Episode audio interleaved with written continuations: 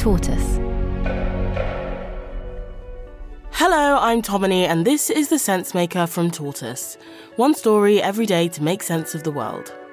Today, it's almost a year since Russia began its full scale invasion of Ukraine, and it's often difficult to know which side has the advantage. So, in this episode, we're going to focus on a few important moments from the past 12 months. That's after a short break. Hey, I'm Ryan Reynolds. Recently, I asked Mint Mobile's legal team if big wireless companies are allowed to raise prices due to inflation. They said yes. And then when I asked if raising prices technically violates those onerous two year contracts, they said, What the f are you talking about, you insane Hollywood ass?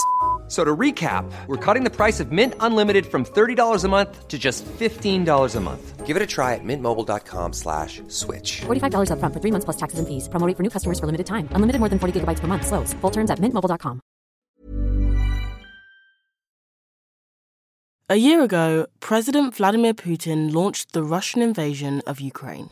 Good evening, and we're coming on the air at this hour with breaking news. Vladimir Putin has just addressed the Russian people moments ago, announcing what Putin called the start of a military special operation, in his words, to demilitarize Ukraine. Western leaders who had been warned about a potential invasion were caught by surprise when Russia's huge military force failed to take the Ukrainian capital Kyiv after meeting fierce resistance. But 12 months on, there is still no end in sight. Tens of thousands have been killed, millions forced to flee their homes, and entire cities have been reduced to rubble. To understand the past year, we're going to go through five moments that have defined this war. And to do that, I'm with our Ukraine editor, Nina Kuriata, who joined Tortoise soon after the invasion began.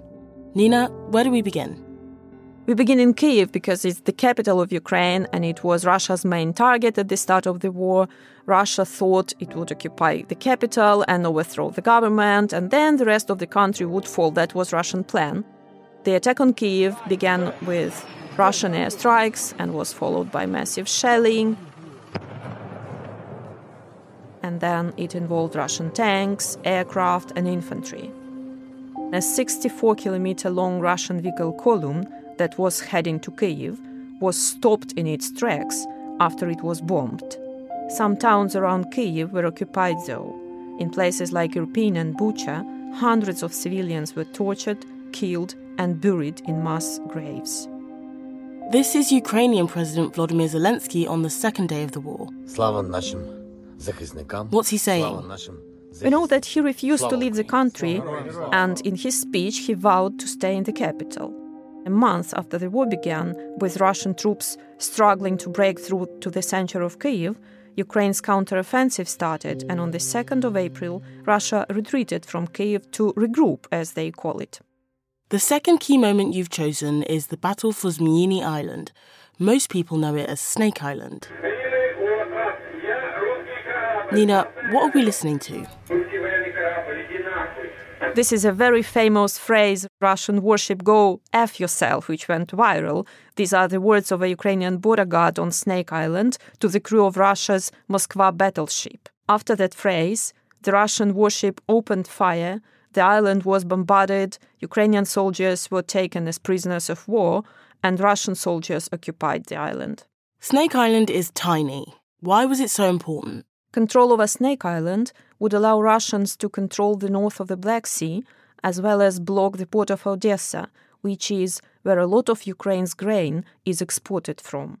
In April, two Ukraine produced Neptune anti ship missiles and a drone sank the Moskva flagship, which was a big loss for the Russian fleet. That's a Russian general announcing the withdrawal of Russian troops from Snake Island. Yeah, he's saying it was a goodwill gesture, which became another meme of this war. Let's move on to the Battle of Kharkiv. Why is that important? Reinforced concrete, that's what locals call Kharkiv, the second largest city of Ukraine, which is just in 30 kilometers from the Russian border. And on the 24th of February, Russian troops crossed the Ukrainian border, trying to occupy the city, which was under constant missile attacks. There was street fighting in the city center. Russians also occupied Izyum, Kupiansk, and Volchansk, small cities just near Kharkiv, destroying them and killing civilians. Then the Ukrainians launched a surprise counteroffensive in September. Yes, and Russia retreated from the Kharkiv region entirely, calling it regrouping. More than 400 bodies were found in mass graves in liberated Izyum. It was awful to see. Kharkiv is still being shelled constantly, with 2,000 buildings destroyed, more than 600 civilians killed, and many, many more injured. The siege of Mariupol might be one of the most infamous moments of the past year, and it's the fourth one you want to highlight. Mariupol was an important industrial city, half a million people lived there, a large steel factory was located there, and there is a port on the Azov Sea from which steel and grain was exported. Mariupol lies between occupied Donbass and annexed Crimea, and this made it an early strategic target for the Russians, and the siege was merciless. It became one of the most heavily bombed cities in history. People compare it to Guernica.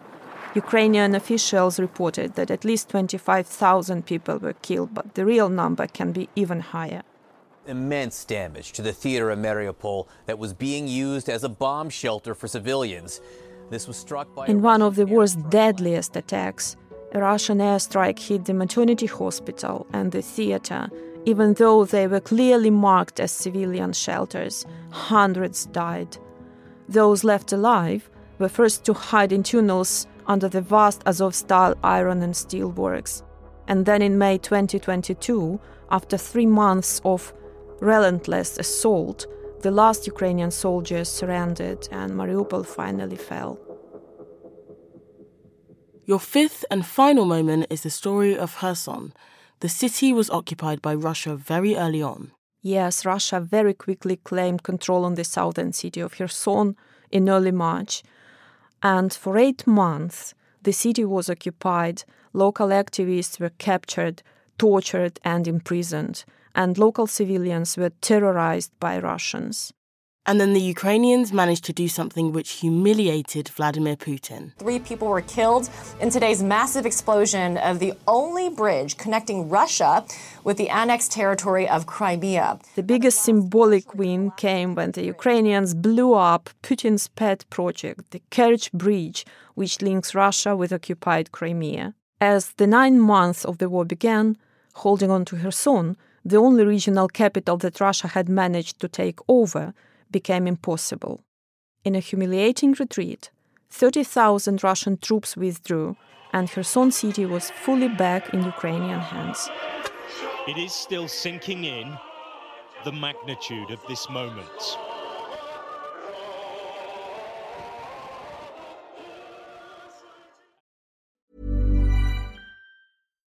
When you make decisions for your company, you look for the no brainers. And if you have a lot of mailing to do, stamps.com is the ultimate no brainer. It streamlines your processes to make your business more efficient, which makes you less busy. Mail checks, invoices, legal documents, and everything you need to keep your business running with stamps.com. Seamlessly connect with every major marketplace and shopping cart Schedule package pickups and see your cheapest and fastest shipping options from different carriers with rates up to 89% off USPS and UPS rates. And with the Stamps.com mobile app, you can take care of mailing and shipping wherever you are. Make the same no brainer decision as over 1 million other businesses with Stamps.com. Sign up with Code PROGRAM for a four week trial, plus free postage and a free digital scale. No long term commitments or contracts. That's stamps.com. Code program. So, Nina, those were the five moments you think summarize what has happened in the first year of the war. What can we expect to happen in the coming months?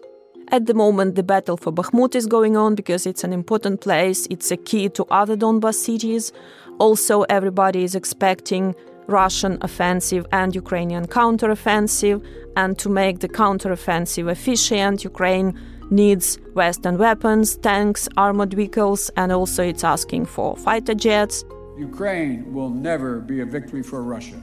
Never. The president of the US, Joe Biden, promised that the West will support Ukraine as long as possible, and Ukrainian people, government, and army hope that Western military aid will come to Ukraine sooner rather than later, because the time matters, it is critical.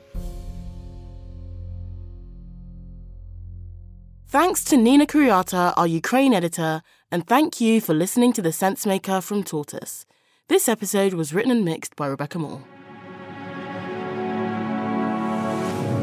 Tortoise.